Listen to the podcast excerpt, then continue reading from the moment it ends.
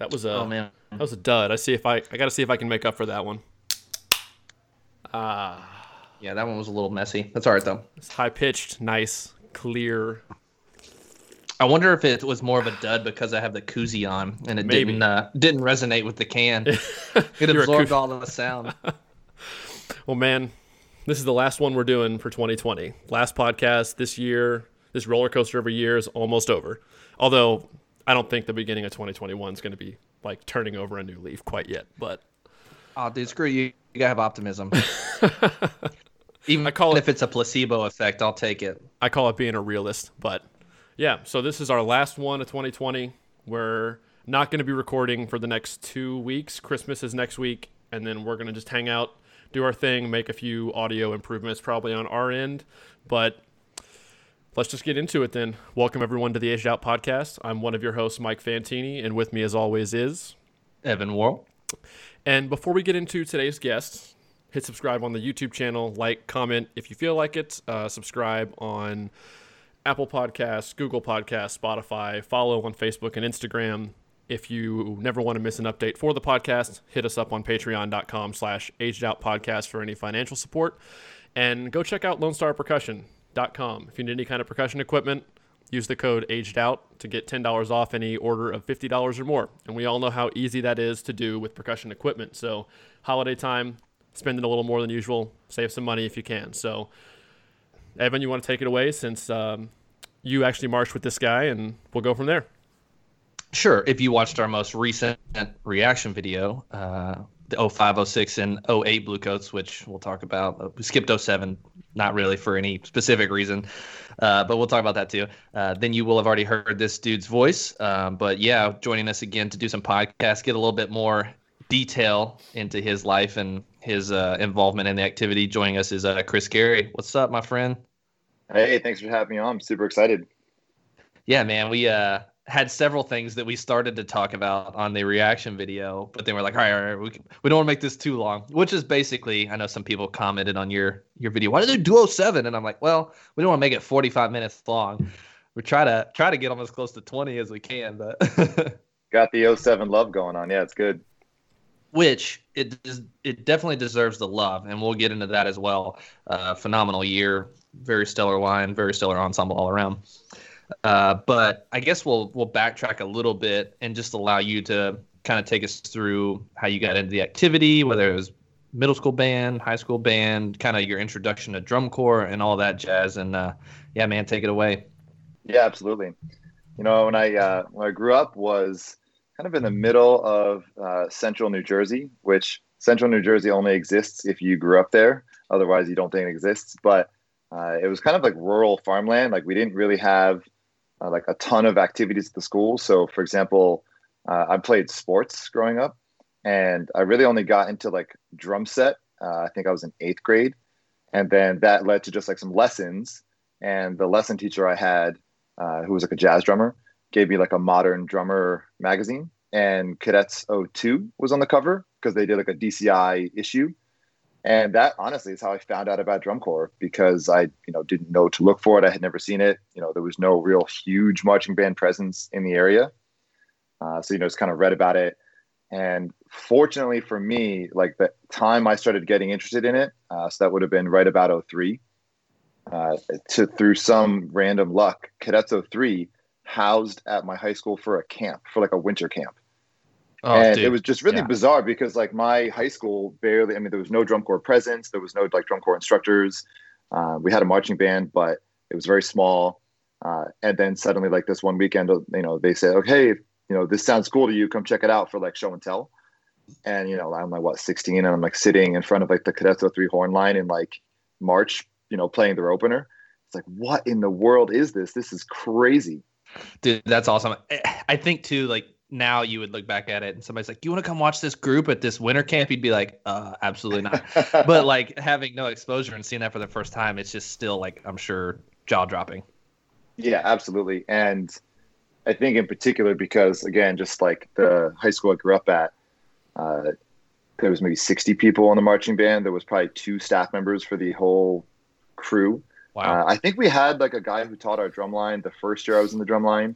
Oh, this is a funny one. So my audition was "Can you play with traditional grip?" And I said the word yes, and they said, "Okay, you're in the snare line." That was my and it was just because like it was in the country, it was like a small school. Uh, I think there was like three snares, um, and like again, like no one did drum corps. We didn't even know what it was. Could Uh, you? So, yeah, Like- that, that, that's a good question. I probably lied. I mean, honestly, like the the um, drum set teacher I had was really good. Uh, his name was Mark Caputo, and he kind of came from like uh, like the New York City jazz scene to some extent. I mean, he was in New Jersey, but uh, like luckily he like taught me how to play rudiments and like taught me how to hold the sticks, and it was actually like he had like a good foundation. Which, of course, like looking back, that was just again luck that he was the guy my parents found to call to like give me lessons. Looked him up in the phone book. This guy sounds good. Sure. Yeah, yeah. But yeah, so then, you know, this some high school marching band. We had like a little bit of an indoor drum line, but it was like I think if you looked back, it would like we did a lot of like standstill and like we just wore black shirts, like that kind of thing. I mean, it was 2003, 2004. Sounds like Uh, a dream but, you drum know- line to me now. yeah. Stand still, Yeah, exactly. Let's go. I don't have to march. It's called winning. And then yeah, my uh, my first exposure to like thinking that drum corps was something that I could actually do. Like so, I followed a lot of the groups in the summer of 03. Like I went and saw cadets in Allentown because Allentown wasn't too far away from where I grew up in New Jersey. And uh, so I started like go to some audition camps in 04. I guess it was What like a- the fall of 03. What a great summer to like follow groups around. 03, man, just what a phenomenal year of drum corps. BD, phenomenon cool. Uh, fo- uh, what was that? Four corners, 03 cavies. Did they do that that year? 03 Or Spin cycle in 03. Spin yeah. cycle. Oh yeah, spin cycle. And then of course cadets were phenomenal. Vanguard was phenomenal. Dude, it was a great year for drum And corps. Phantom, Harmonic Oh yes, dude, that opener. I have a funny Allentown story because I mean, again, I was like 16. I was just getting into drum corps, and I watched every drum corps for both nights of Allentown. Which it doesn't matter who you are, like that's too much drum corps. That's a lot. I remember falling asleep during Phantom 03, and I definitely like looking back would probably want to like you know like be as uh, aware as possible for that show just because it was incredible. But you know, different times. Uh, but Different yeah, so appreciation. Seriously. Yeah, I remember too, um, the summer of 03 going to these cadets music is cool camps, right? These little clinics yeah. that, you know, of course, like we've all done as, you know, marching members. hmm And I remember like standing next to Chris Vale and like Zach Schlicker, and I didn't know who they were. I just, these are the cadet snare drummers. And then I was like, all right, this seems like something I should probably try to do over time, you know? it's And of course, I didn't know how good of a drumline they were. I just knew they were like amazing because they were amazing. I didn't know like, you know, this many years later, people still think of Cadets 03 as being like epic. Yeah, for sure. so you were Yeah, saying you started, started, auditioning, like cadets crossman combined audition, and I actually met one of my best friends to this day, the Snoid, Kevin Thorburn, at Shout that out. audition.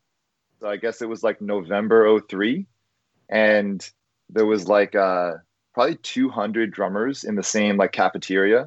So it was, and we were about to play, so it was going to be super loud. And this like kid taps me on the shoulder, and he has uh, toilet paper sticking out of his ears, and he like hands me some toilet paper. He goes, "Hey, do you want to make some? Uh, you know, want to cover your ears?" And that was so that's how I met, uh, you know, dude who like was at my wedding and who like you know I text every day. Dude, that came in clutch too. Yeah, exactly. So yeah, I mean, I remember, uh, you know, audition. I auditioned there, and they basically were very nice, saying you probably need to go get some experience. and I actually auditioned at this group that is no longer around, Lehigh Valley Knights. I went to like one camp, and uh, then I ended up at Jersey Surf and marched Jersey Surf for uh, 2004 and 2005.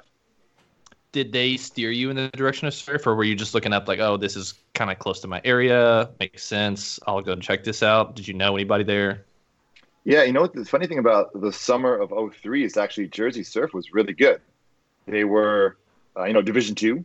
Um, a lot of like really good players in that snare line who actually I still know to this day, and you know, a lot of them, uh, you know, still really great drummers and percussionists to this day. So that was always kind of in the back of my mind because, like, you know, that was like, I, again, I probably didn't even realize the difference between groups like surf versus cadets back then, uh, but I knew they were good. So, and it was again like in my home state. It was something my parents could drive me to because it was before I really had like my license. Uh, so yeah, like my mom drove me to camp because the way um, Surf did their weekends, which I think is still maybe similar, you know, obviously pre-pandemic, but we did one week in a month just like everybody, but then we did every weekend starting in May. So maybe even April. Uh, and then we did like a week and a half or two week tour in June into July. And then like a two or three week tour from July into August. That's a pretty great break in for someone who's never done anything at that. I don't want to say level of just that level of frequency. I'll say just going nonstop yeah. for like 14 days straight, um, without traveling around, without being at home, just getting used to like tour life, quote unquote. So I've always think I've always thought that more groups should model that. It's easier on the kids. It's definitely easier from a logistical standpoint to maybe not like waste a whole summer if you have to take like a summer class or so, something like that. There's many pros to it. Yeah, I mean, I, I yeah, look absolutely. back at I look back at how tough at 19 my first summer in 2010 was. I mean, that was a big like just toss you into the deep end of the pool and if there had been something I had done beforehand, like you're just saying, that was like two weeks on, week and a half off, kind of let your body recover a little bit, you kind of get to ease your way into the mental and physical stress that is a full tour. I think there's tons of benefit for that, and would probably you probably would succeed at a much higher level your first full tour if you had done like a shortened tour like that beforehand. I think it's like a BD to, tour. Yeah. yeah. The other nice thing I think for myself and a lot of the people I marched with at Surf is that maybe they weren't necessarily like super super trained at their high school, so that was our chance to actually like have someone kind of like beat it into us a little bit. Mm-hmm. Um, and I just remember, you know, again, it was 2004 also. So like the guys who were teaching me back then marched in like the late 90s and the early 2000s. Uh, and that was like my first exposure to like if someone like broke like the whole drumline cut and we all just did push-ups or we all started running. And it was like pretty old school.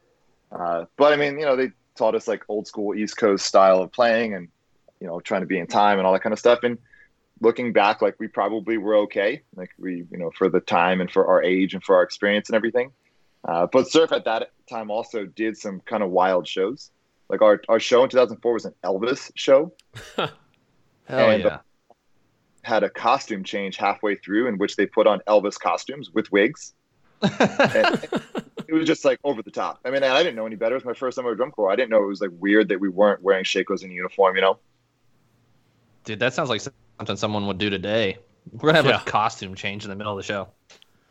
Yeah, and like for finals, they made this like wheel that we had to spin, and then we like rushed the front sideline, which like brought us a penalty, but it was all like planned. I mean, it was just crazy. And like, you know, you're like a 17 year old marching member. You don't know that it's like not normal to do that. It's like VK. They used to do some wild stuff. Yeah, I think the staff and the design team was definitely heavily influenced by VK, which is awesome. I mean, I think drum corps probably needs a little bit more of that. Yeah, you can have fun and be good. Yep. They, they don't. They can coexist. And be so, different too. You know, uh, if you're yeah. again watching 12 shows, 18 shows in a row. Yeah, absolutely. Break up the monotony. So you did your first summer at Surf. Ended up going back for a second summer at Surf. Um, did you try to audition somewhere else in between, or were you just like, "No, nah, I'm going to go back and get some more time here"? What was the what was the thought yeah, there? A bunch of us came back in 05. Um, we kind of like knew that we wanted to do that before maybe like thinking about you know trying to level up because again that was division two versus division one so wanted to get another summer under our belts i was still in high school so it made sense um, and then started actually to crack into the wgi scene if only because again like my high school had a drum line but then it kind of disbanded just because there wasn't enough interest so i was at a surf camp and um, the snare tech at united had come in to teach a block his name was chet teatsworth at the time who was actually um, center for Crossman in '91 and the snare tech for Crossman in '92. So like a like super old school East Coast dude whose lineage, like in the New Jersey area, you know, is pretty wide. Uh, and he just mentioned that like they had a snare spot open, and it, I think it was like February by this point. It was like a little later into the WGI season, and I got the music sent to me, and I got lucky because the first weekend I was supposed to show up got snowed out, so I had an extra week to practice uh, just to like learn the beats and the show. And you know, and I showed up and I like knew the opener, and they were like, "Oh, okay, you're in," just because like they needed, a, they needed someone. So again, there's like a theme here of me getting lucky with like auditions, you know. So yeah, my United audition was basically in 05 at least was uh, just like I knew the notes, so I was in the show. That they started putting me in the drill the first day I was there. Hey man, Oh. there's something to it. uh, Even today, for a, a kid who shows up prepared, I mean, Mhm. oh, you prepare, you take this seriously. Okay. Yeah, I mean that's like a great principle for. I'm just thinking when I was teaching, you know, if someone shows up with like a binder of like the exercises and the music, you know, clearly organized, and then obviously they can you know play. It's like all right, this person like thought to prepare ahead of time, and they're not just winging it as they go. I can think of some people who winged it at some auditions. One Yeah. of which we'll probably talk about later. Some good lines too. Yeah. And then- um, Five, we actually got a bronze medal in open. I mean, WGI was a bit of a different beast back then. I don't, you know, there weren't as many groups, and I think like the uh, the caliber of excellence was like a little lower in my opinion. But the show design obviously carried through. Um, and again, for me, like I didn't, you know, marching at 200 was like, what? You can even do that? Uh, definitely, like you know, cracked, it exposed me to more things, which I thought was great. I think you did on United. Was it 06? Did you do 07 and 08 or just 08 or? Yeah, I did 05, 06, 08 because in 07 I actually taught uh, high school in Virginia because I was in college by that point. Okay. Chantilly High School, which was a WGI line. They went and um, I think probably made semifinals in Open. okay. And the same kind of thing, I took the um, the winter of 09 to start teaching at Mason, which was a lot of the same staff as the Chantilly crew, and then marched my age out X in 10. Yeah, we'll get to that. Uh, Yeah, with some other schmucks in the snare um, line. so, what was that? I said, yeah, there was some other schmucks in the snare line at X in 2010. oh man, yeah, yeah. so ended up doing your second summer at Surf, coming off, going to cadets. Was that, that because it was familiar to you? Was that like a this has been like a dream? This is kind of what was opened up to me. Like 03 cadets going back to there. I want I want to do this. Yeah, yeah, and 05 cadets too. I mean, if you saw that show and that drumline live, you know, of course you want to be a part of that organization. You know, I mean, I was thinking about it the other day. Like they got the highest score ever at the time, or at least you know, I think they like tied for the Cavies 02. They won every sub caption award, and I think that right there has never happened again. I think could be wrong, but Uh, you know- I feel like BD may have done that one year uh, late, like 2010 or something like that. yeah, but yeah, still. totally possible. Um, so yeah, I mean, Cadets 05 was awesome. I was also totally into Bluecoats in 05. You know, we talked about it with the reaction video. That drumline was incredible, and the show was really cool too. And I kind of had heard that Bluecoats didn't have as many spots open in 06, which is true. I think they only really had a couple. Um, and again, like being so close to cadets, it was like I was in the process of going to um, to college in University of Virginia, but it was still drivable to get to cadets auditions and to uh, cadets camps. And then, you know, there was a little bit of overlap. There was a, like maybe a visual staff person on staff at United who was uh, also on staff at cadets. I think it was Mark Sylvester. You know, he wrote the the drill at United, and he was, you know, whether drill writer or uh, you know coordinator at cadets. Um, so yeah, I went and auditioned, and that was a brutal audition. You know, that was like the classic like a hundred snare drummers. They said they're going to take ten. So you look around the room, and it's like, you know, for every one that gets accepted, nine are getting cut, kind of thing. Yeah. Anytime you feel like the year uh, over, I'm sure a core winning, it's like, all right, we're all gonna go there. Yep. And I remember Chasing the Tom glory. Aungst just being so intimidating. I mean, we you walk into the individual, and there was like a, a rudiment sheet that was numbered, and you basically he would just say 27, and you just had to play whatever that number was, and it wasn't like the standard list; it was like hybrids, Yep. and he would say like 42, and you just had to play whatever number 42 was. He did the And I same mean, thing just- in 2010 Yeah. at Blue Stars. Same thing. And it's almost more because he's just looking for that level of preparation. I mean, obviously the hands has got to be there. He But he values wants to know that you preparation wanted a lot. Super smart. Yeah, he's great at what he does. Um, but you said you thought he was intimidating. Yeah, I mean, especially again, you know, six, I was like 18 and intimidated by like, you know, the dudes who had just come off of winning a gold medal and winning drums and, you know, being, uh, being around Chris Vale, who like, by that point, I knew who Chris Vale was. He had marched cadets for five summers, been center snare for three of them.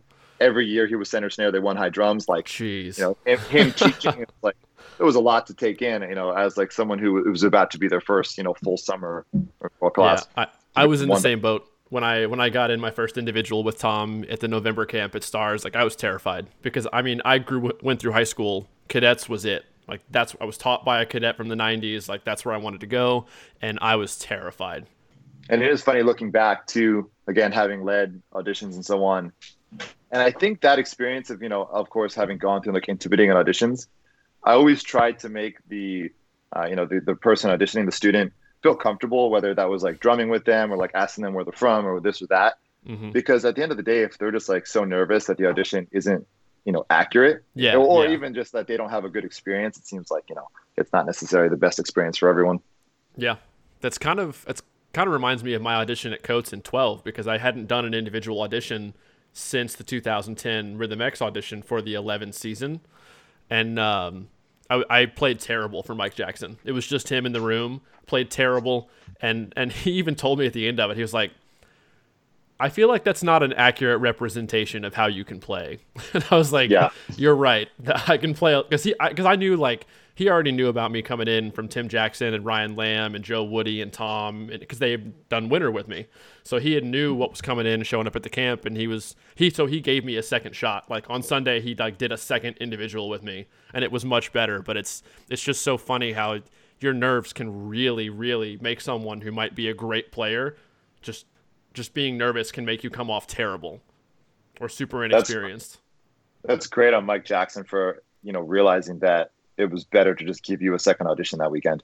Yeah, yeah, he did it. I played like 20 times better, and they gave me a contract that Sunday, like right yeah. after the individual. So it worked out. I'm really glad he did it. So later on in my you know both academic and marching career, I got really interested in performance psychology, um, and you know there's a lot of like great books about that that might be about like sports or like generally about music uh, like um, i think it's uh, zen and the art of tennis? I have to look it up.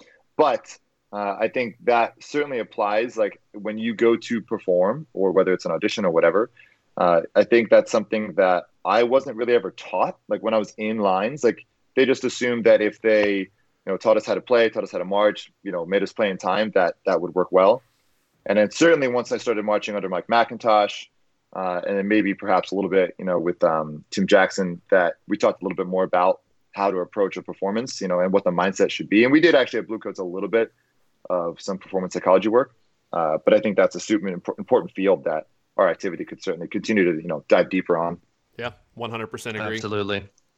I think that they will start to get more into that too, just because of mental health aspects of just life seem to be more prevalent, uh, the forefront of people's minds over just normal society. So I think that will start to bleed into like our activity as well. But yeah, yeah, got to be mentally sharp. Dude, Drummond is like I, way more mentally taxing than physically, I would say. But once you have the chops to do it. But anyway, uh, let's get back into the summer of 06. So cadets came off a obviously like you just described a minute ago, phenomenal year where they had a record setting score, swept all captions, gold medal, iconic show, very trend setting, or kind of a trailblazer show to some people. And in 06, they kind of do the zone part two. Um, did you guys like when you found out about the show design, like, hey, we're just gonna like build off last year? We're kind of like, all right, let's go, or were you like, all right, we'll have to see where this goes? And that summer, from a cadet's perspective, especially coming off a gold medal, was I would say less successful in terms of a placement standpoint. Uh, I don't want to say just less successful because what defines success? I mean, that's a that's a vague term in itself. But was that like a, a difficult summer? Was there a lot of change? Was there like pressure? Did you feel like the staff was like on you guys, like, hey, we need to be better than this? Take me through. Yeah, it. definitely. I think if you talk to anyone who was a part of Cadets 06, you know, especially if they, you know, maybe were also part of Cadets in other summers, uh, that they would say that Cadets 06 was a hard summer. And I think if there was a payoff at the end, if there was a medal, if there was a whatever, then, you know, it just makes it feel like, oh, yeah, it was all worth it. Uh, but, uh, you know, of course, like when the group got first the previous year, and I think we got fifth or sixth or whatever it was, that it feels like, wow, that was like just really hard. And, you know, it was a little bit of a letdown. But I don't ever remember like that. We were like um, disappointed in like the show. Uh, again, a lot of us were new. There was a lot of like younger guys. Uh, I think maybe the staff like approached it similar to how they probably did when they had a lot of experience, uh, and you know, with a lot of like rookies versus having a lot of vets the prior year, and that can be tough. You know, but we just worked so hard. I mean, that, that was my biggest takeaway from 06 cadets. Like, we never had a full day off. We had a few blocks here or there, um, but I mean, I put the drum on every single day, you know, and we marched around. And often the warm ups would be like triplet rolls up to 200, like while tracking backwards, like at 9 a.m.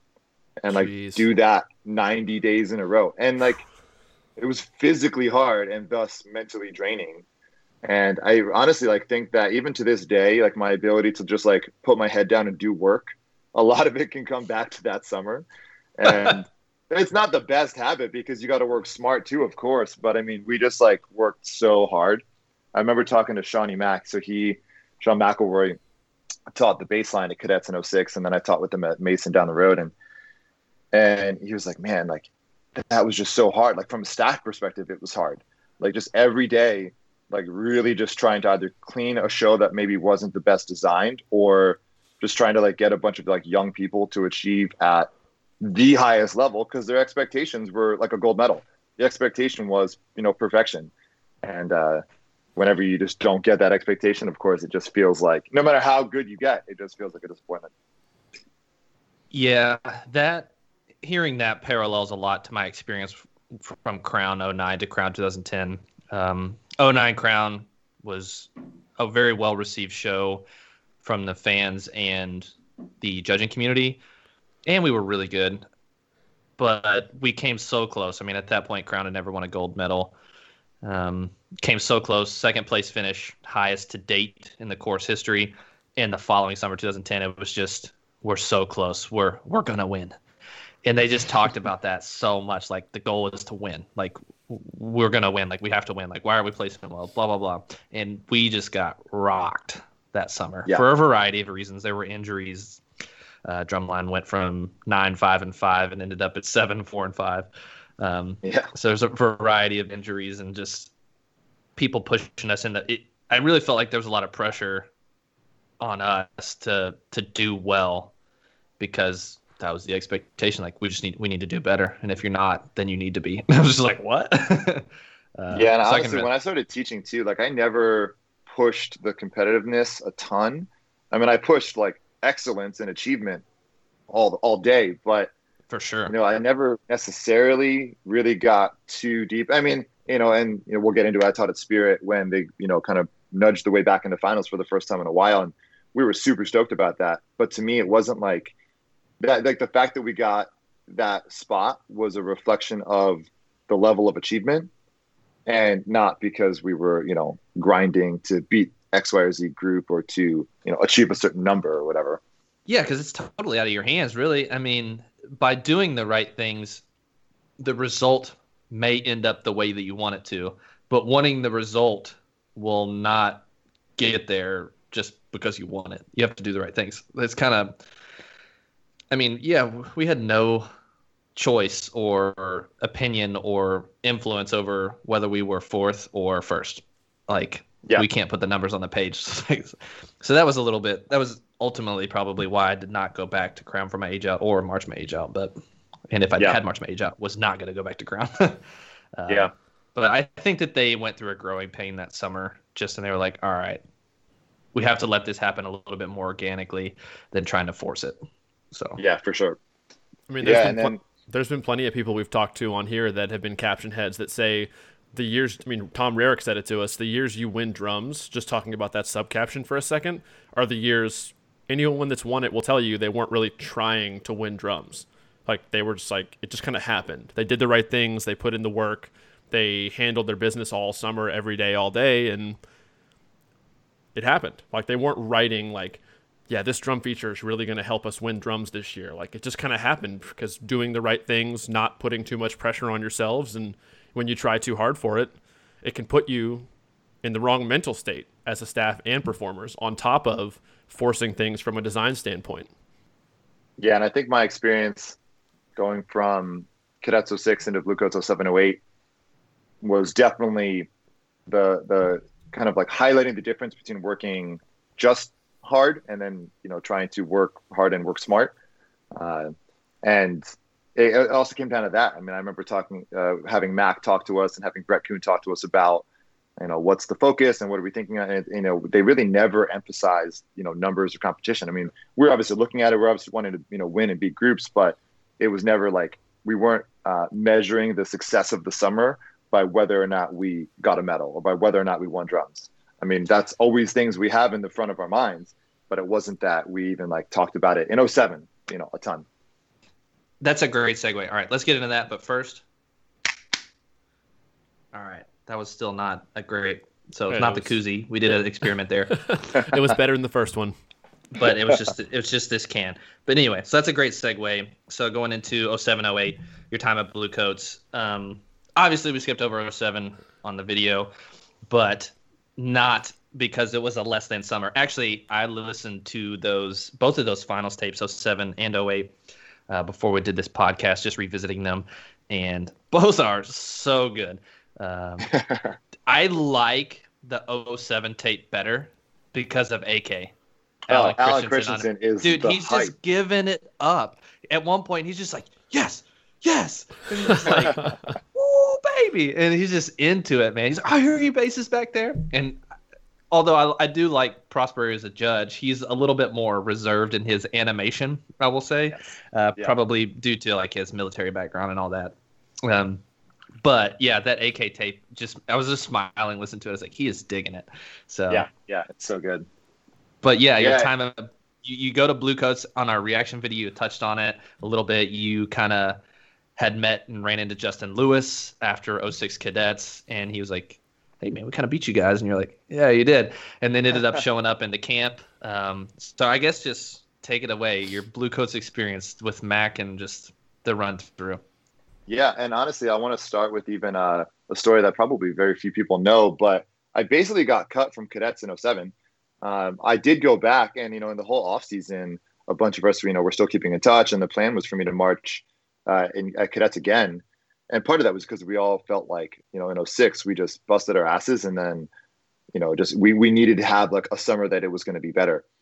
And went back to one camp and uh, colin was there which was awesome. I mean i only got taught by colin for maybe a day but i had never i never like you know like experienced like his his approach uh, he brought some guys from madison at the time and at the end of the camp i didn't necessarily have like an audition at that camp or anything but they said hey you know, all the vets are going to have to re-audition, and you know, me and then one other guy, they they basically said like, if you want to make sure you're going to march this summer, you might want to start looking elsewhere.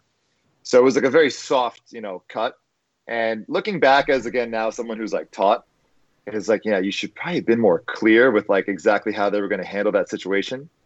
And, you know, again, I was 18, 19 at the time.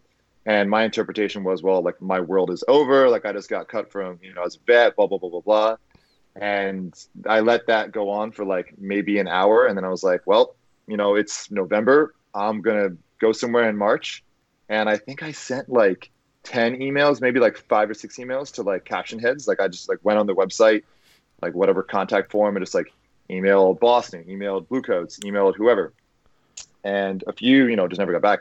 But Mac, Mike Mack, he he Mike McIntosh, he uh, emailed me back and said, you know, we have a few spots open. Obviously, you know, if you're March cadets, you know, you're familiar with the, you know, caliber we're trying to achieve. But it's going to be a, you know, a cutthroat audition. Uh, and as soon as I got that email, I just immediately thought back to how much I was into Bluecoats in 05. And I was like, yeah, this is going to be what it is. And I remember because I think I got the email and the packet on like a Tuesday or Wednesday. And like basically, I went like to some practice room at, at the school I was at and like drummed on a drum for like three or four hours that night. Did the same thing the next night because it was in the midst of uh, you know finals and exams. And I got in a car to drive to Ohio on a Friday morning, and that was the the day that I walked into the audition room. And Justin Lewis was like, "What the hell are you doing there?" and you know, audition, got a call back, and like that Sunday, I think I was on like winter break for school, and I was like, that was the craziest like four or five days of my life. I was taking like college exams during the day. I was like drumming Bluecoats exercises like four hours a night. Then I had to drive like seven hours to Ohio to audition. It was just like madness. Dude, some of those exercises are quite challenging too, like Blam and meter diddle, and even that double beat. Yeah, six eight blue. Yeah. Six eight. That's right. Yeah, yeah, yeah. But before we get um, too far into the Bluecoat, I want to back up for a second about the the cadets thing. Like, so because Tom was still in charge in 07, right? I believe so. Yeah. So, but Colin was the one in charge of making those. Dis- I don't know. It just seems weird knowing Tom that that he wouldn't talk to you at all. Was he just like not at that camp or? Yeah, I mean, honestly, looking back again, like having been in that experience as a staff member, you know, you're going to sit around the room. There's going to be the caption head, the snare tech, the battery coordinator. Like you might uh, disagree on like who you think should be in the line, and uh, the person who eventually like pulled me aside was uh, Neil Larrivee and uh-huh. George Hopkins, actually. Wow. Uh, so it's not like they were the two who were like the snare techs or whatever. They were just the people who were going to tell me. And, uh, you know, I'd probably have to go and ask Tom, but I'm guessing that there was probably like the people from 06 or maybe whether it was Colin from 07, you know, in the single day audition thought that, you know, the, the some of the vets needed to re-audition and some of the vets probably weren't going to earn their spot back. But, you know, looking back, like it stung super hard up front and it was probably one of the best things that ever happened to me. Yeah. You know, like fair, fair. I need I needed to get that like uh that kick in the ass because then I over prepared probably for like the Bluecoats audition and then had two of the best, you know, years of my life with Bluecoats and that, you know, opened the door to Rhythm X and that opened the door to teaching and, you know, met some of my best friends. Yeah, so basically a blessing in disguise. Like I think it's it's really cool. And uh, we've had this kind of discussion with people we've also had on this podcast prior about when you have experiences like that, some people are going to fold but some people are going to use it as fuel for the fire to like all right let's reassess let's look at what's going on and then let's use that to fuel me to the next thing. This maybe new door that just opened because of this thing that i didn't think would be good but it ends up being good in the end. So i think that's kudos to you for taking that and using it and then it like you said it was pivotal it was a blessing in disguise yeah. really yeah Probably we also, also felt uh, pretty good just driving them into the ground both summers you were at. I was going to say retribution. Uh, as far as I can remember, we never lost to cadets and drums, but uh, we we beat them in, as a full core once in 07 at the very first show, and then I think they beat us pretty much every other time we saw them. But mm. it was nice to uh, you know, to be in a better drum line. For sure. So back to Bluecoats, you get your call back. Um, obviously, have a little bit more time to dive into the book and the beats that they're giving out go back uh, to December. I'm assuming. Yeah. Um, Maybe and, by that point.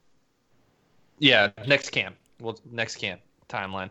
And then, did you get contracted then, or did you have to sweat it out?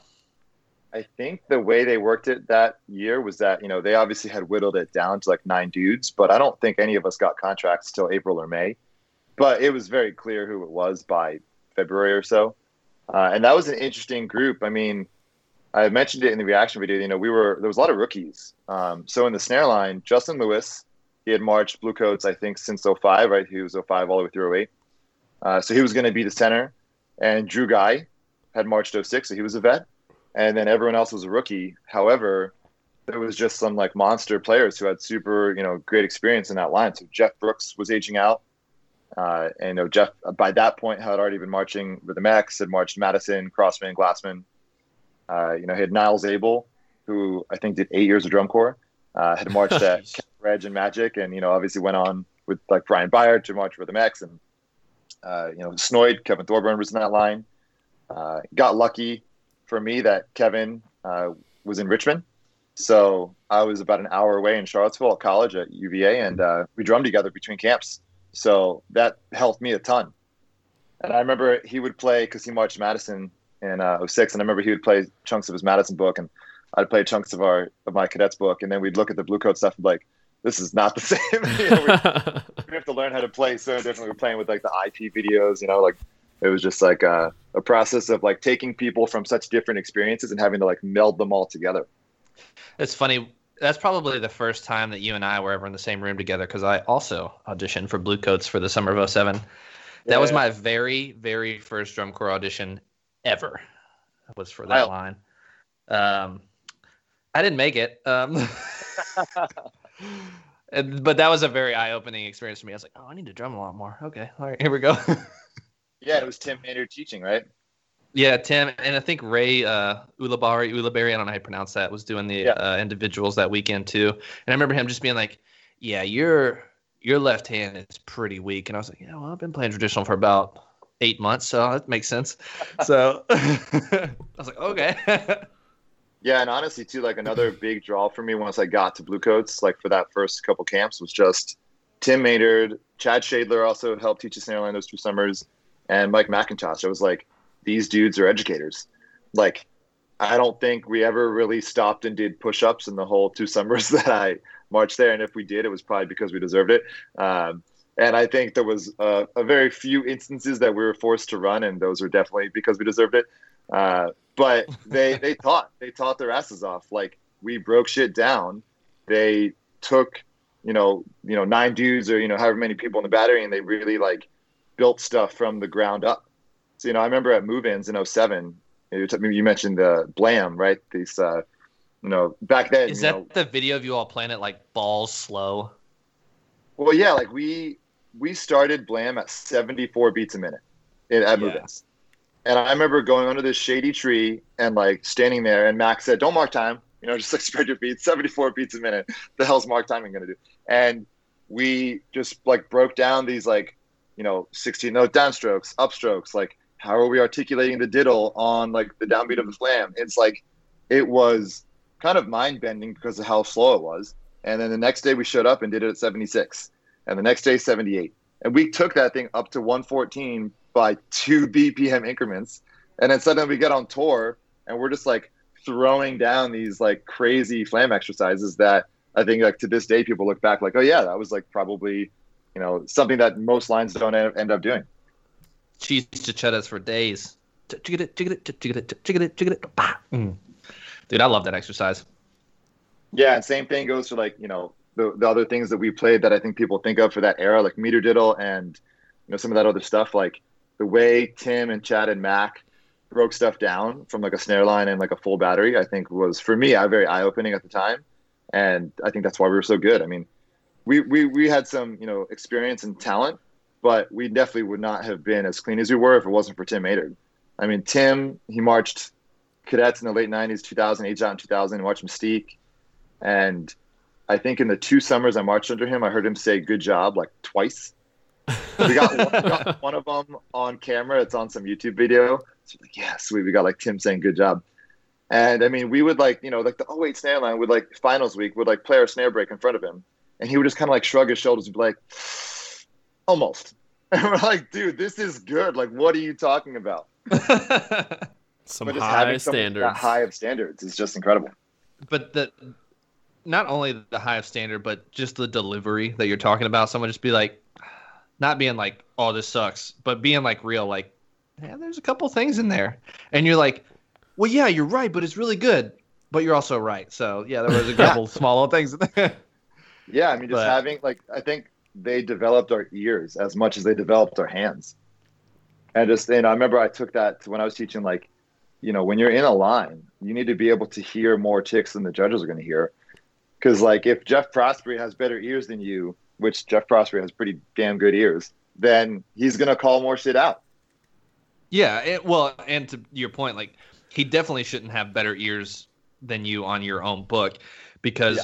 When you're in the line playing it, everything feels like it's I don't know, 10 clicks slower than when you go back and listen to it or if you're listening to something that you've never heard just because like you know what you know what's coming, you know what's around the corner, you know what to expect. You know the parts that like oh, so and so went in on the snare line. Usually ticks this part of the show, so let's see if he does today.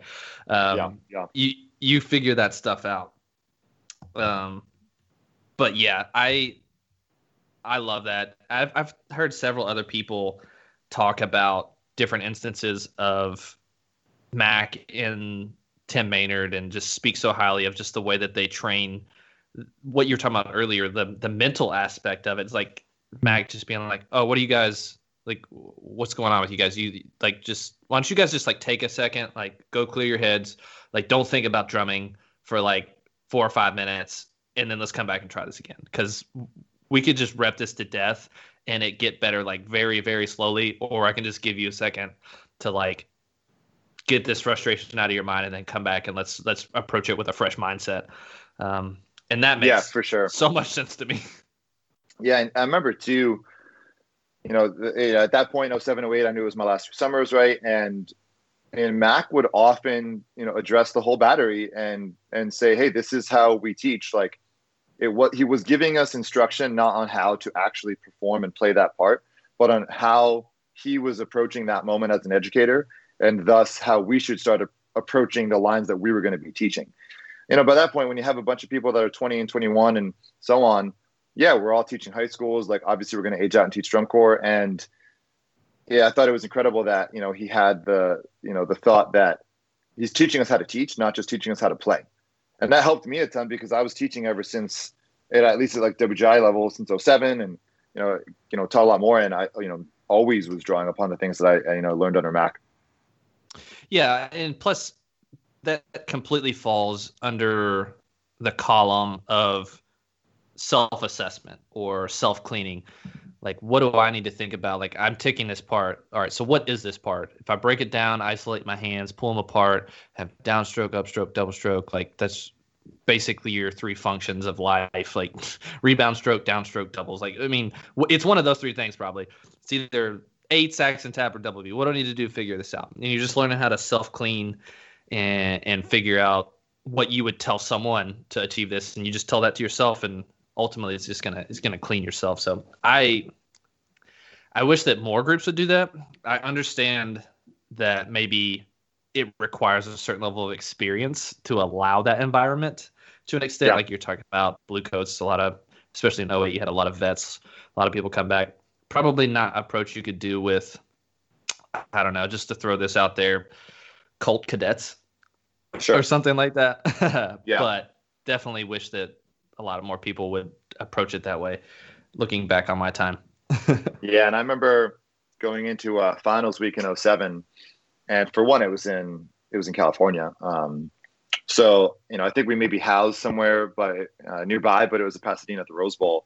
And I remember at, at our rehearsal site, finals week, you know, we would you know do whatever the morning block was, and then when it got to like percussion ensemble, we would do like maybe two run throughs with like a half hour break in between and we just like kind of talk about it. Maybe like have like a couple like quick, you know, subsectional reps on the side. And then, you know, we get with the pit or whatever and do a run through and then go to ensemble. We do like some production runs, you know, take a break, do a full run through. And I, it was, I think more so than 08 even, just because I think in 07, the Bluecoats horn line was incredible. They were like winning brass at like most shows in July. And that, that, that music ensemble in particular, um, I think was probably like one of the highest achieving ensembles that I was a part of as a member. Uh, in that, you know, we the, the staff kind of approached us as professionals, and they were teaching us to be teachers, and they recognized the need for you know smart work, hard work, and rest and breaks. You know, we, we had full free days, for example, um, and I thought that that was huge. I think that paid off. You know, the 07 Bluecoats uh, season was interesting in that we actually beat every single drum corps at one point in time that summer, and we beat uh, believe every single drum line except at some point, except for maybe uh, Debs. Uh, and then you know the full core ended up getting seventh on finals, so it was just kind of wild. And we not like that we like had some sort of dip at the end, you know, in terms of achievement. We had great shows. It's just that that's how you know the judging plays out, of course. Yeah, I was just looking back, coming through some of the scores. The brass was first on quarterfinals night, and they then like all all three nights, uh, the music caption was second um, which is kind of wild. So, vi- well, so visuals kind of what visuals kind of what tanked them. Um, yeah, and I think that era of Bluecoats. I mean, it was just kind of known that there was a bit more, you know, higher ordinals on the music side of the sheet than visual. Yeah, visuals, GE and visual. Mm. Yeah, Visual's kind of always been the Bluecoats' Achilles heel. Not so much in recent years, I feel like, as the core has been finishing higher and higher, and they won that medal in 16 and uh, but the visual, especially in the era where you marched and then I marched and stuff, it was always the weaker of all the sub captions. But before we move any further, hold on. There we go. All right. Matt now we can we continue. sample that sound. He was like, "You need to sample." yeah. I saw him comment on one of our uh, YouTube videos. Which shout out Mac. If if you're listening, I want to get you on here. yep. But uh, so yeah, obviously some incredible experiences with the Bluecoats. Um, got to reunite with Kevin. Uh, yeah, Did he bailed on you for 08? Well, he didn't bail. He got hurt, but he did actually he did bail because he was going to go to Cavaliers. Yeah, and he did go to Cavaliers for a few weeks. Yeah. Uh, hmm. Yeah, we so in 08, at one point we had 10 snares, eight of which were vets. And the only the, the two rookies were Nick Taylor, who had marched Boston and who had like won PASIC and was like one of the best snare drummers I ever marched with. Uh, and then Zach Bernard, who had marched Blue Knights and you know went on to march at Rhythm X and you know was like a great player. Pretty stacked audition. That was how my Bluecoats audition was actually. Um, there were seven vets, and then me and Tom auditioned Gasparini and some other. Was that for There's- 11? Yeah, yeah, it was for eleven. Um, That was a good line too. yeah, it's okay. I don't. I do not regret. not, I, don't, I don't regret not doing it. It's fine. Um. anyway, so moving on. You ended up. We end up marching Bluecoats, and then you take a little bit of a hiatus, like you mentioned earlier. Did not march 09 indoor. Come back for 2010 indoor. Hadn't drummed. Well, in a drumline setting for like over a year and I've also done this. So, what was your? Were you like, man, I haven't drummed in a while. I need to like chop out, or did your hands pretty much stay fairly in shape? Yeah, yeah. Well, so I'll definitely answer that question, but we'll, we'll definitely tell at least a few Bluecoats 08 stories. But All right, yeah, yeah, yeah. you know, at the end at the end of 08, there was some burnout for sure from the staff and from some members. And I mean, I was aging out as it was. So I went back to school um, for like the fall semester at UVA, and I actually like didn't play traditional grip for at least like three months. I played like I was in like an African drum and dance ensemble. I was playing like hand drums. I was playing drum set, and I I mean I played like some snare drum stuff, but like it was match grip, and I uh, very specifically was thinking to myself, I'm I'm done marching, right? Like it is what it was. It was great. I'm going to be teaching, and uh, I taught George Mason in 09. So then I was like, right, well, I'm going to obviously like teach snare drumming. Me keep, let me start drumming again. And uh, the 09 winter with, with Rhythm X, you know, being incredible and the show being incredible, talking to Josh Bricky and everything, he had taught me at Bluecoats in 07 uh, visual. And, and I was like, all right, I need to, I need to make my age out happen at Rhythm X in 2010. So I definitely drummed. Uh, it helped. I actually got into triathlon that summer. So I was able to, uh, I was able to hang with the drill you know, 238 on the quarter note. Um, I still yeah, don't know I how you guys did that. Well, Poorly. we kind of did it. We, I was gonna say we kind of didn't. but my audition at, at X, you know, with uh, with Tim Jackson, he, he before I drummed, he goes, "When was the last time you were in a drum line?" And I said August 2008. So it had been like probably a year and a half. And then I think he had me play like flammed mills, and then he said put a diddle on the second partial, and that was my whole audition. I was like, "All right, thanks." Uh, but you know, that's how Rhythm X goes sometimes. Yeah, I think the, I remember that audition being very weird too. It was, I think, I believe it was for Tim and Tim, Tim Fairbanks and Tim Jackson, and he was just like something similar. He's like, "All right, play some Flam Drags," and then he said like, "Play something else," and then play something. I was like, "All right." I didn't play any of the exercises. I didn't play any of the show book. No, it was Okay. it- that was the same thing in 2011. It, I think it, I think my individual in 11 was just Tim Fairbanks, and all he did was say, I can't remember what the two rudiments were, but he said play these two rudiments, and then say he goes say something, play something that will impress me. Yeah. So I just played like some chunk from the Blue Stars book that summer, and he was just like, "Okay, that's it. That's all I need to see." It was like 10 minutes. It's like not even 10 minutes. I think that I was kind of blissfully ignorant for that audition. Um, Oh, I I had marched three years of I had marched three years of open class indoor before auditioning for Rhythm X 2010, and that was my first world audition. I mean, luckily I did have a summer under my belt, but my friend actually had talked me into going. Uh, Dylan Combs, he was like, "Dude, let's go," and then I knew Dean um, Yeah. Hickman. He was in the quad line because we had gone to school together. But I really didn't want to go. And then I got there and I was like, oh, this is cool. Like, this is some fun stuff. We're just, we're kind of the focus. We're drumming, no horn line. All right, sweet. Um, but I remember just everybody talking about, I went up the night before that first audition and stayed at like an apartment with some Oh, people. yeah. I don't know. I don't know whose apartment it was. No clue. We stayed up all night pretty much, just like drumming on pads and quote unquote hanging out. Yeah. Um, Bible and then study. we, Bible study. And then we went to audition the next day, and I was so tired. But I feel like that probably was a plan. They're like, who who can rehearse under these conditions? Let's figure it out. Here's Uh, a good uh, here's a good story that can transfer uh, segue into some Bluecoats 08 stories. So the day before the first Rhythm X audition was Niles Abel's wedding. Uh, and it was in Granville, Ohio, so it was maybe like an hour away. And he had a snare line at his wedding. So like there was a seven bunch of of, you, us. wasn't there? Yeah, there was a bunch of us from 0708, and then he had you know like Joel uh, Hilbert from X, and you know there, there was a it was a full line, and we played uh, a part of Blam, we played uh, Loose from X, which is funny because Zach and I hadn't marched Rhythm X at the time. We did like made sure we knew it to play, and then we actually played like we played a chunk of the X 08 opener, which like half of us weren't even in that line, or maybe like three of us. So we played snare drum at the wedding. It was a wedding, so obviously like we're all hammered, and we were up till 4 a.m. And I had to like get up at seven to drive an hour, and then I get to the school and it was locked. Like no one was there to open up for auditions. So we just like slept in our car for another hour or two before someone showed up. I think James Sparling got there and then opened up for auditions. It was crazy. yeah, because it was at Kettering Fairmont. And he was working there at the time. Uh, Yeah. dude. Yeah, I I was just like, what am I getting myself into? And I was just stupid tired, and ended up m- really enjoying it, but ended up making it. Uh, sorry, Dylan, I beat you out. But he took me, and then I beat him out.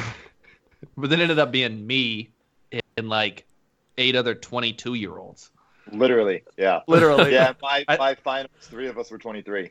I think the average the age hell? of the snare line by finals was like 22 and a half. Yeah, yeah, And that's, that's right. Yeah. and I was 19 or something like that. That's funny. I don't envy Josh Bricky for the uh, the snare role that he had to have that year teaching because I remember at one point he walked up to us on finals week and looked at like Tim and Dave and I and was like about to like give us some technique comment for our hands and was like, "You guys are aging out in three days. It doesn't matter. We're all like literally 22." I mean, that Oh was my gosh. uh, yeah, that's summer. uh, Sorry, that winter uh, was just you know so wild in so many ways. Probably not as wild from like a partying standpoint as like some of the stories I've heard from like 07, 08, 09. But the show was just so hard, and we were trying to do so many things, and they just kept making changes all the way till literally finals lot. And uh, it was just you know it was an experience. It was an experience. Yeah, it was just it was just so hard. It it was so hard. Yeah, It's like I thought yeah. indoor drill was supposed to be easy. Come on, what are we doing? I feel like looking back, there were so many parts where you're like, man, why didn't we just like water this? you know? It was like it wouldn't have even made it any worse. It would have just been clean. I just need a break for my hands. Can we just add a couple eighth notes here and there, like just some eighth note check, and then we'll get back into it. But, but yeah, But I think that show on too, like looking back, I mean, there was obviously shows before that were doing tons of choreography, like Mystico Seven comes to mind, and there were shows that were doing like vocal stuff and so on. But I really feel like at the time, like X10, we did a lot of acrobatic stuff that maybe was like above and beyond what a lot of groups had done. And then it makes me think too, like Blue Knights 11, the next year, the parkour show, like they took that and like ran with it, literally. And just like the the different uh, you know effects and like the level of the effects that you know Tim Jackson, Tim Fairbanks trying to put together. I thought you know the show was so well designed. It was just hard. I think it did. I mean, I think the show name. I haven't talked about it a ton as far as like on this podcast, the literal show, but the inspired was what it was. It inspired shows to come. It explored X, Y, and Z axis of the floor, like standing on drums, standing on marimbas, standing on qua- like just everything. And then you had people doing all kinds of stuff where they're putting stairs in the shows and platforms, and like really started to like come 3D off the tarp. I feel like. Uh, so I feel like that show did inspire a lot of things to come. Um, wish it was a little bit cleaner, but that's all right. Uh, you know, and that's the other funny thing is it almost like inspired, in my opinion, like a couple years where there was groups that clearly like didn't get as clean because they were doing so much like other stuff. And luckily, I think the pendulum has corrected itself. Like there have been obviously some like stupid clean snare lines. I mean, and Pulse Ten, like they won, they were great. That snare line in particular was playing their asses off. And you know, you look at the sheets, and there's like clearly they were getting some like G as excellence as an effect because of how good they were, and that's probably how it should be. yeah, So it's just kind of funny sure. to see how things how things switch around. For sure, for sure. Um, you did say before we started, not to like jump around year to year, but you were gonna bring up a story uh, from 09. Uh, oh, from so from my uh, 08 at Bluecoats. oh, oh, Bluecoats, and I guess yeah, yeah, yeah. Well, yeah, So- some someone you marched at Bluecoats with. Absolutely, yeah, yeah. So this was when I went to go watch your Crown 09 lot in Allentown, and uh, you know my girlfriend at the time, my wife now, Jenny, who you know I've been with since then. So a lot of uh, people I marched with, you know, met her, and we went to uh, pick up a friend of ours who uh, marched Bluecoats with, and uh, Evan and marched Crown with.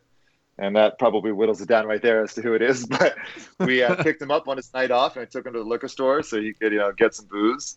And uh, he made some decisions that night and stayed out after lights out and got caught. Went to the bar with the corps director, I guess, and then he I, we didn't go with the corps director, but he went to the bar that the corps director was also at. Him and another member of the drumline showed up. Like, all right, if you're gonna drink, all right, you can get away with it, but you probably shouldn't go to the bar where you know everyone in their family, like who's on staff, goes to. Walks into the bar. Oh, there's the corps director. Like, oh, And I think that he wanted to send him home. Yep, and, I think uh, he just fight for him. Yeah, Zach and uh, Lee Beddis fought for him. Like, dude, no, we get it. They screwed up. Like, you're right, they screwed up, but we're not sending them home. So they just ended up sending them out for Allentown. But we ended up marching seven, eight snares out of the nine, and four basses out of the five. Bass two was out. No big deal. I remember watching that lot on that Saturday night at Allentown, you know, and Crown 09 was a freaking good drum line. And sitting next to those two members and just talking to them, like, how does it feel to like watch the line that you're in? Like in late July, maybe even early August by that point, August. when you guys are just like ramming and playing so well, and they're just like sitting out watching. It was just so surreal. It was funny. Yeah. Oh my gosh. So here's a here's a, a brief overview of uh, of how the, the, the drinking got too excessive uh, at Bluecoats in 08. So I mentioned on the uh, actually this was after we stopped recording, but I think Bluecoats made some good uh, decisions after the 08 summer and changed some rules. Uh, but you know sometimes you don't really know what the rules are, need to be changed to until you've gone too far. And in 08, we basically like there was a bunch of age outs, and a lot of us were in the battery. There was 14 vets and the rookies had all marched you know world class finals before. They weren't really inexperienced by any means. And the 18 of us think we added it up. Like if you took DCI and WGI experience we had like 105 years of experience between 18 of us. I mean it was just stupid. It was just like a bunch of us were like getting to age out and we like all had come back. So we were like a little bit ready for things to be really really good right away or we were just going to be pissed and uh, the rest of the corps wasn't necessarily uh, as many vets. There was a lot of rookies in the horn line, a lot of rookies in the color guard. So as the summer started to progress, it started like the scoring was like a little asymmetrical. Like you know, the drum line progression section would get like second at a regional, and the color guard would be like 13th, or like the visual would be like you know 11th. And we just got like kind of fed up, and again, we were just like cocky 21 year olds, and we just drank all the time, and we had parties in the bus, and uh, there was definitely you know incidents that uh, I think a lot of people have probably heard about, retreat and so on. And I'm glad that uh, Bluecoats have made some you know better policy changes, and I'm glad that I still have a good relationship with you know the corps director at the time. I apologize to him. You know, when I was the director at Mason, I reached out to Dave Glasgow and said, "Hey, like I feel like I specifically owe you an apology because now I know what you were going through when I was the one as a member." Oh we my just went crazy. Dude, yeah. I mean, live and learn. Did you guys, did you guys ever skip a block and just like not go to a block? No, there was like uh, so you know one of the things that we ended up doing a lot of times we just like stayed on the bus. So like we got to a housing site, we just like kept sleeping on the bus. We didn't go inside the school. But part of that was just because there was like so much booze left over on the bus. We didn't want to have to like clean up. Um, we did that a lot, and like you know we were allowed to go to bars if we had free time. And I think they meant that rule to be for free days, but Mhm. we just took that to mean whenever we weren't on the field. So there was times during lunch break we'd sneak away to. There was times like on EPL where we'd quickly shower, throw our stuff in the bus, and then like go to a bar for happy hour. And then we had to go to the lot and go to a show. Or what? I mean, it was just crazy. I Oh, mean, man. early season there was a couple lots where we we realized like a few people were like Still literally buzzed. not sober, Yeah. and uh, we like put a, a, a hex on that pretty quick because we needed to play clean. And that's the thing is like we all wanted to play clean and we wanted to be good. So once like time came to like do the work, we performed well. That said, when the time was free time, we also partied well. Man, that makes me feel like what I'm. I always tell the story from 2012 because we were all age outs in that snare line at Coats except for Joe Woody, and had a bunch of experience and stuff. And we we cut a visual block one day. Like we basically had we did a we did a head change after the show the night before.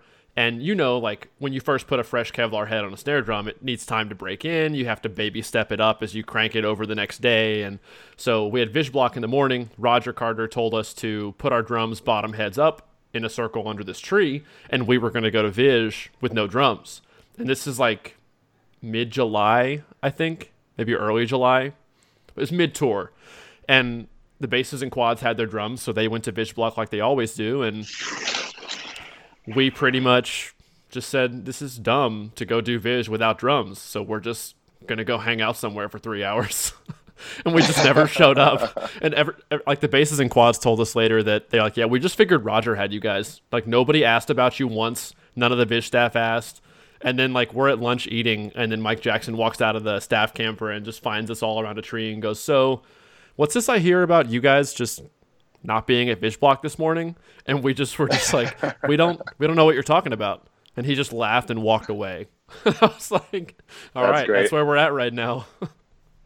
That's great. Yeah, I feel like another thing that like contributed to the 08 summer being what it was was that there was definitely some uh, of the same like emotional burnout from the staff, the percussion staff, drum staff, and I mean there was just like some crazy stuff. Like Tim Maynard showed up to rehearsal one day with legit full body bruising.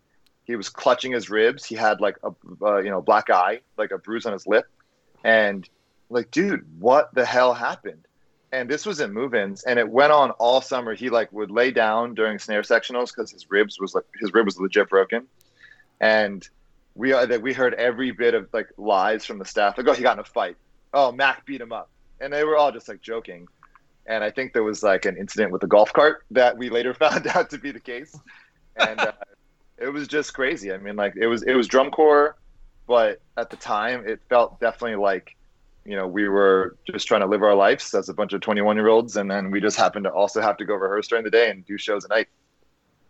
dude that, that's i love that dude yeah maybe a little rambunctious overall but i mean just memories and stories that will never be forgotten and like you said probably recalibrated some things from an organizational standpoint on the Bluecoats behalf that launched them into the trajectory that they are today so i mean Yeah. Whatever. There you go. it's probably for the better you know just let's look at it that way Exactly. um, well, speaking of like skipping blocks and stuff, this will kind of segue pretty decent into what I want to talk about for a little bit here with you.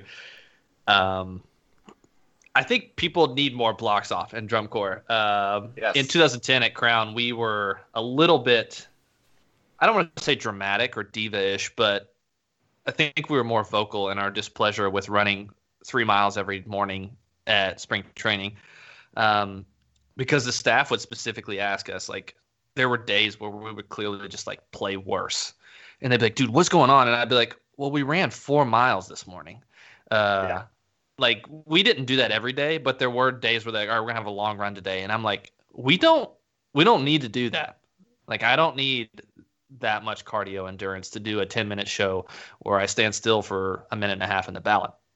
I, I so we basically talked them into if you guys will let us stop running and do PT or like just like core work or leg work, we'll play better. And they were, I think they kind of did it to like call bullshit on us and be like, yeah, right, you're just full of it. Like, whatever, blah, blah, blah. You just don't want to run, which I didn't. Uh, so we started doing that. We didn't run the rest of spring training. The horn line would run and the battery would do like core work and lower body work. And we played significantly better. And so they were like, all right, Yeah. but so you obviously for I won't say I won't say obviously because everybody else who doesn't know you doesn't know. but have a extreme devout background in physical fitness. You own a gym in DC. Uh, physicality yeah. is that how you sound it? Pronounce it? Yeah, physicality. G- yep. GST, uh, gymnastic strength training. Yeah. Um, but you taught spirit, and we're obviously into the physical side of things. Were there things you did with them to like curve the running? Like, hey, we should probably do less cardio. We should probably do more of this. What's your opinion on the the physical side of DCI and things people should be doing versus what they are doing? Yeah, this is an important question for sure. Uh, one of my students at Spirit in 2011 in the snare line is Dr. Elliot Cleveland, who is the founder of Marching Health, and uh, it was it's been amazing to see the stuff that he's been able to do because I think he's really taking a smarter approach to it. Uh, you know, when you look at conditioning for drum corps, and honestly, you could apply this to like teaching as well. But a lot of people just think that if you if they do what they were taught, that's correct, and that's prevalent in so many things. Uh, you know, I think gymnastics culture, which is something that I'm privy to in my job, they had a whole slew of issues around you know sexual abuse, and at drum corps, I think a lot of people just think running is the answer because when they were a member, they ran, and they think push-ups are the answer because when they were a member, they did push-ups. Uh, and obviously, we need to think more critically about that. So one thing um, that I did when I uh, taught at Spirit, so I taught there 2011, 12, 13, 14. And for at least one or two of those summers, I did full core strength and conditioning every morning. Uh, and then for you know most of those summers, I at least did like uh, percussion or like battery S&C in the mornings. Uh, but at move-ins, I mean, we were also lucky. In some of those years, we were at campus at Riverside College that was incredible, and we literally got access to the weight room.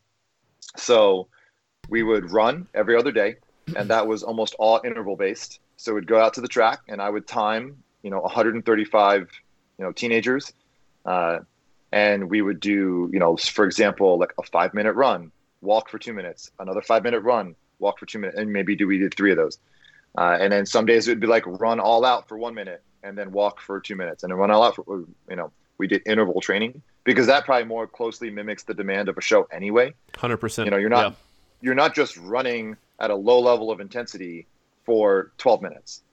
Uh, you are you know sprinting, stopping. You're doing you know a fast section of the show followed by smaller step size. Um, so I think interval training from like a cardiovascular demand is so much more clearly the answer. I mean, it's also probably harder and it probably has more health benefits and, you know, burns more fat, builds more muscle and so on. And then at Spirit, the other day, because that was only every other day, actually we took Sundays off of S&C. So it was basically running on Tuesday, Thursday, Saturday.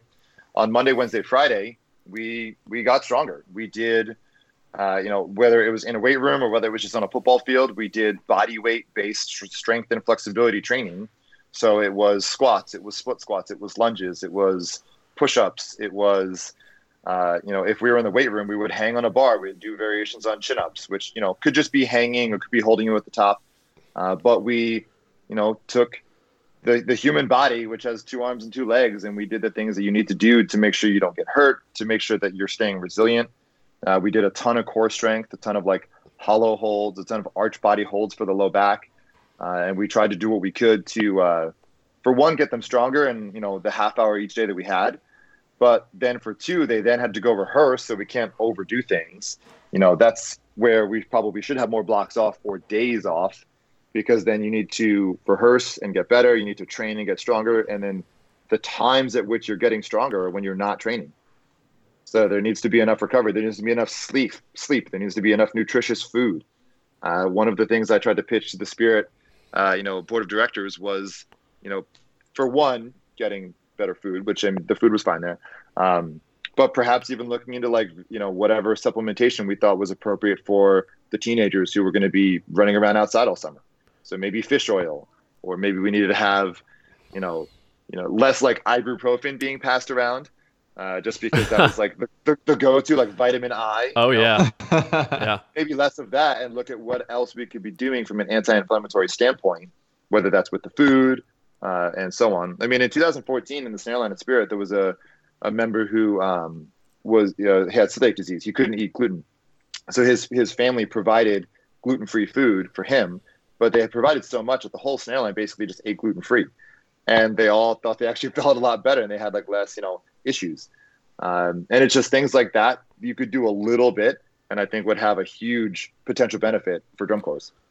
That's I mean, incredible. I, I noticed that just in the two summers that I marched that the diet, like the diet they feed you, like obviously you need carbohydrates to operate at that level, but I always felt the amount of protein you were given was always lacking, and I I didn't have the nutrition knowledge or the fitness knowledge that I do now as I've gotten into weightlifting and like staying in shape and stuff since I've aged out. And I wished 100% that I had done personally just more weight training going into my summers because in the slew of teaching that I've done since I've aged out, you know, I've physically gotten stronger, there's more muscle on my body and I might not have like maybe the lung capacity to run as far anymore, but I've put drums on a few times since then and I'm like I can't even tell I'm wearing a drum right now. I wish I had done this strength stuff I would have been able to rehearse more efficiently, you know, just been stronger throughout the entire day. You wouldn't be getting to the end of the day and just feel completely beat down.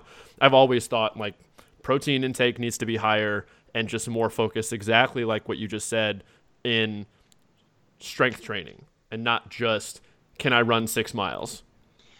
Yeah, yeah. I think I think that uh, what you're talking about obviously Elliot and the marching health stuff is is hopefully trying to enlighten and bring more information to people on better ways to stretch. Um, better like instead of doing like what is it, not stagnant stretching, but um, uh, yeah, dynamic stretching. Dynamic stretching. Yeah, I completely blank. Like jumping jacks and lunges and things like that. Instead of just like oh like pull your quad back and do this whole thing. Um, and then also just I know I know I read. Um, an interview you did where you did like a PCC program, which I think stood for Progressive Calisthenics Certification or something like that. Yeah. Um, just figuring out how to use your body weight, like what you were talking about. If you don't have access to a gym, to build up the muscles required to perform in this activity at a high level. I mean, there were guys that I marched with that smoked packs of cigarettes and stuff. It's like clearly they don't need the cardiovascular part of it. They do to some extent, but not probably at, to the extent that what they're trying to get. Like they don't need to be able to run a 5K. Um, but then just doing the body squats, the lunges, um, training those muscles, the core, being able to plank. I mean, you're you're gonna wear a drum for 10 hours in a day. Like, do you have the core and back support that you need to just not be destroyed? Are you gonna stand on your feet for 12 hours in a normal day? Probably not. Um, yeah. Learning learning to prep your body for that type of stuff. If you were tell if someone was going to audition for drum corps today, what's the best advice you would give them as far as like preparing? Like, what sort of things would you tell them to do? Yeah, and I think that's uh, that's a great question, and I think if you look at uh, the influence, you know, the indoor activity has had on the outdoor activity as well. You know, maybe like when I was marching, the advice to just run and do cardio wasn't the worst because we didn't really do a ton of very intensive choreography back then. But you know, of course, like nowadays, you know, there's there, there's going to be a whole um, wide skill set of, of dance-esque movements that are going to be you know expected from the horn line, from the drum line, from obviously the color guard. So yes, you do need to make sure you're able to you know do some sort of you know cardiovascular activity. You need to be able to breathe hard and recover and keep going, especially if you're on the horn line. Uh, I would say single leg training is probably something that most people overlook. Even if they go to a gym, you have to be able to like, especially if you're going to march, especially if you're going to crab, especially if you're going to lunge up and down off the floor while wearing a drum. You have to be able to, you know, support your body weight more on one leg than another. Whether that's again split squats, lunges, Cossack squats, single leg deadlifts. There's you know a bunch of ways you could do that. And when you look at core training, in terms of how it would apply to a drum corps, uh, I mean, a plank kind of closely mimics the position of holding a horn in many ways. Uh, you know, maybe there's like some different shoulder demands, uh, but different ways you can do planks, whether it's front planks, whether it's side planks, whether it's one arm, one leg, and weighted and elevated and so on. I think that's very important. And then something we just haven't mentioned yet is mobility. I mean, hopefully when you're 16, 17, 19, you're not crazy tight yet. That said, I mean, it happens. I mean, I, I taught kids that couldn't touch their toes. And you know, we're looking at hip mobility to prevent low back pain, right? So if your hips are so tight that they're not moving when they should be, the next joint above your hip is your low back, and it's going to move more than it should, and that's why it's eventually going to hurt. Uh, you know, if you're getting knee issues from you know marching all day, it could be because your ankles are so stiff that instead of your ankles moving like they should, your knee is trying to move, and that's why your knee hurts. And of course, you could talk about that with the upper body as well. Just maybe that's not going to be as specific to drum corps, but you know, hip and shoulder mobility has got to be part of the equation. That's pretty key because we would stretch like to warm up, but we wouldn't really work on mobility, flexibility. I, I don't recall that at all during spring training, like doing stuff to improve my hip flexor rotations. Maybe maybe they did, and I just don't remember. But I don't feel like we did. Um, those sort of things that can be integrated into programs to be more preventative care and preventative strength building. I think that that's a conversation that this activity has to continue to just develop and, and be better at in general. Um, I think too many yeah. people are afraid to take time off because like we we're gonna re- we're gonna lose the time. We're gonna lose the the time to rehearse and get better when they're just thinking about quantity over quality. Um, yeah. Again, that you you could you could push that back to to my previous statement about experience and this and that. That obviously some groups are probably going to require a little bit more rehearsal time than others just depending on their experience and how easy they're able to pick stuff up. But i don't think that it matters at all what the experience level is to say that a little bit more rest is going to benefit your ensemble in the whole. So. Yeah absolutely. Again you know early days of when i marched i mean i remember instructors saying put your drums down do you see that building over there? And we'd be like, no, there's no building. They said, well, there is a building over there. Run to the building and come back. And it's like, it was like probably a mile run in the middle of rehearsal. That wasn't doing anyone any good, obviously from like a, you know, a musicianship standpoint, but also from a physical training standpoint. It's just random. And, you know, to this day, I'm sure there's also some people who still say, okay, everyone stop, do 20 push-ups. Granted, those are probably 20 of the worst looking push-ups you've ever seen and they mean it as almost more of a disciplinary tool than they do of a physical conditioning. It's like, no, no, we have to separate.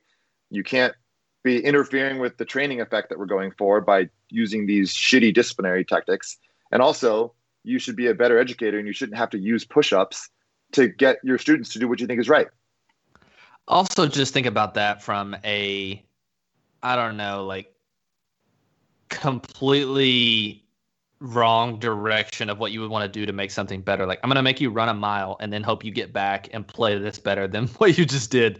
Or I'm going to make you do tw- I'm going to make you do 20 push-ups and get your muscles extremely tense and tight by doing these push-ups and then ask you to play this better than you just did even though the whole premise of like what we teach is to like warm up and loosen up before you play yeah. it's like it's so counterintuitive yeah, exactly. I mean, I, again, I think the activity has luckily shifted quite a bit. I think a lot of the people teaching these days are much smarter than maybe uh, the the tactics that were used to teach when I was, you know, growing up in the activity. But yeah, we definitely have to make sure we're, we're thinking critically about that stuff.